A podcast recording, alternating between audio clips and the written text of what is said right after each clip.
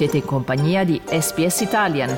Trovate altre storie su sps.com.au barra Italian o scaricate la SPS Radio app.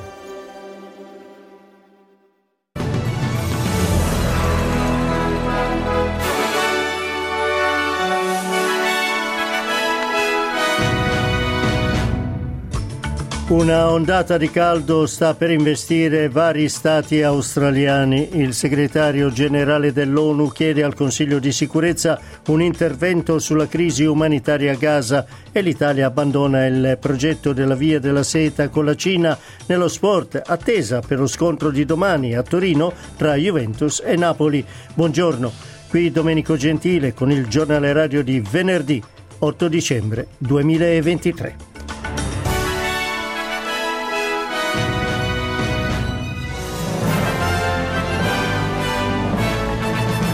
Iniziamo dall'Australia. Questo weekend una ondata di caldo torrido investirà parti del Sud Australia, Western Australia, New South Wales, Queensland e ACT.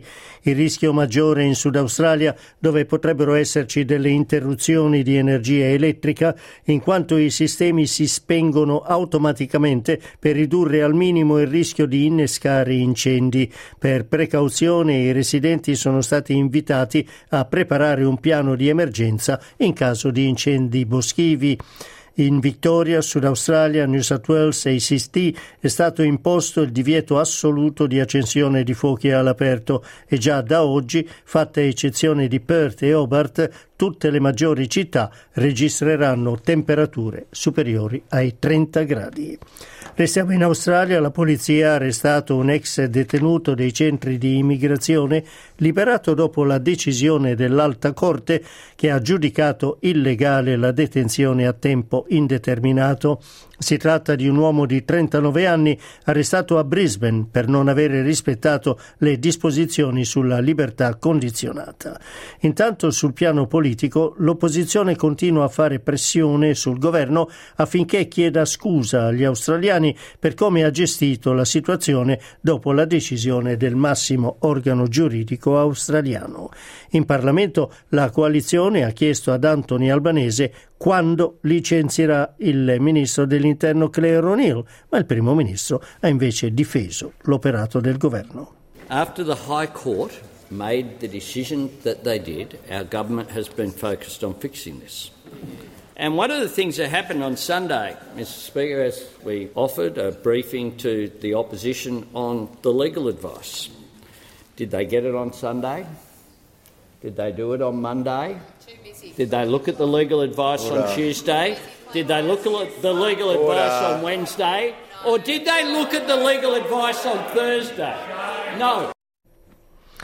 Andiamo in Cina dove per il ventiquattresimo vertice bilaterale Cina-Unione Europea il presidente cinese Xi Jinping ha incontrato a Pechino la presidente della Commissione Europea Ursula von der Leyen e il presidente del Consiglio Europeo Charles Michel al centro dei colloqui le controversie commerciali, i diritti umani e la guerra in Ucraina. Xi Jinping ha invitato l'Unione Europea ad affrontare insieme le sfide globali per promuovere stabilità e prosperità. Ursula von der Leyen ha sottolineato come nel 2022 il deficit commerciale Unione Europea con la Cina sia arrivato alla cifra record di 390 miliardi di euro. China is the EU's most trading partner, but there are clear imbalances and differences that we must address. We both recognize the importance of de-risking and strengthening the resilience of our economies. And that is why the European Union is working to ensure the security of its supply chains, critical infrastructure, and technological and industrial bases.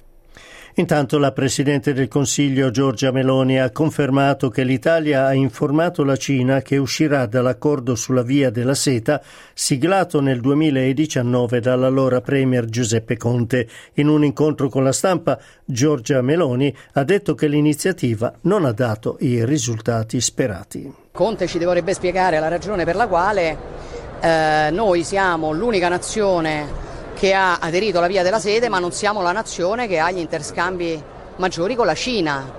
eh, anche nelle economie europee, no? per cui io penso che banalmente si possano e si debbano mantenere rapporti di assoluta, anzi migliorare rapporti di cooperazione con la Cina, commerciale, economica, ma che lo strumento della via della seta da questo punto di vista non abbia dato i risultati che erano attesi.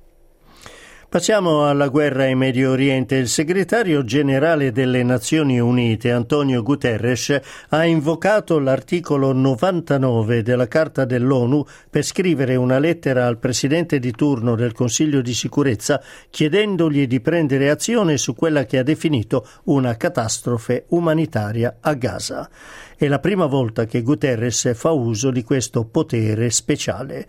Il portavoce delle Nazioni Unite, Stefan Dujaric, dice che il segretario generale ha espresso in diverse occasioni la sua preoccupazione per la morte di civili e la crisi umanitaria a Gaza. Article 99 states, and I quote, that the Secretary General may bring to the attention of the Security Council any matter in his opinion that may threaten the maintenance of international peace and security.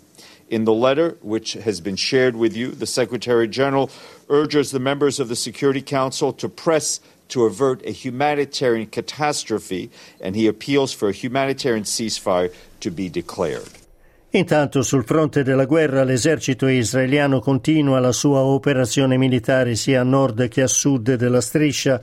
Secondo l'agenzia stampa israeliana Arez, decine di miliziani si sono arresi all'esercito israeliano nel nord, mentre due alti comandanti di Hamas sarebbero stati uccisi nel sud. L'esercito israeliano ha intanto annunciato la morte di altri due soldati uccisi in combattimento a Gaza. Secondo le stime dei media, dall'inizio delle operazioni di terra il totale è arrivato ora a 86 morti. Le organizzazioni che si prendono cura delle persone disabili hanno manifestato preoccupazione per i cambiamenti allo schema NDIS annunciati dal governo. I cambiamenti fanno seguito alla pubblicazione di un rapporto sugli aumenti delle spese dello schema assicurativo che sono stati definiti insostenibili.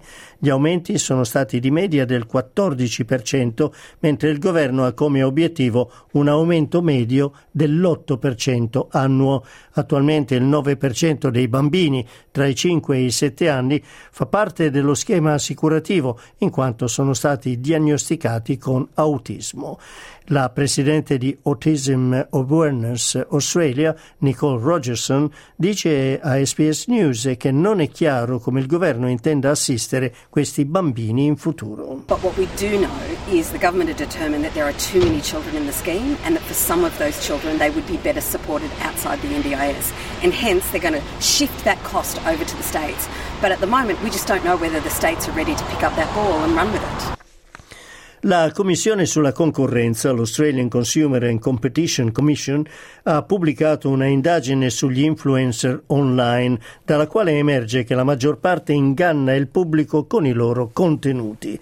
Dalla analisi di 118 influencer è emerso che l'81% pubblicava post che sollevavano preoccupazione ai sensi della legge australiana sui consumatori per pubblicità potenzialmente fuorvianti. I settori maggiormente interessati sono quelli della moda e dell'abbigliamento. Mercato dei cambi, il dollaro australiano vale 66 centesimi di quello americano e 61 di euro. Sport, grande attesa per l'anticipo di domani della quindicesima giornata tra Juventus e Napoli. La Juventus, seconda in classifica, ospita il Napoli, reduce da una pesante sconfitta al Maradona contro l'Inter. Passiamo ora alle previsioni meteorologiche con maggiore attenzione. A Perth la giornata sarà con cielo prevalentemente sereno, 28 gradi come punta massima, poi ad Adelaide e Melbourne invece eh, possibilità di piogge e temporali, le temperature molto più alte, 36 gradi ad Adelaide e 33 a Melbourne, ad Hobart possibilità di pioggia soprattutto nel pomeriggio, 25 gradi, pioggia anche prevista a Canberra, la temperatura è di 34 gradi, Sydney cielo parzialmente nuvoloso, 31 gradi, Brisbane cielo prevalentemente sereno 31 gradi, Cairns cielo sereno 33 gradi. possibilità di piogge invece a Darwin e possibilità anche di temporali, la punta massima a Darwin raggiungerà 34 gradi.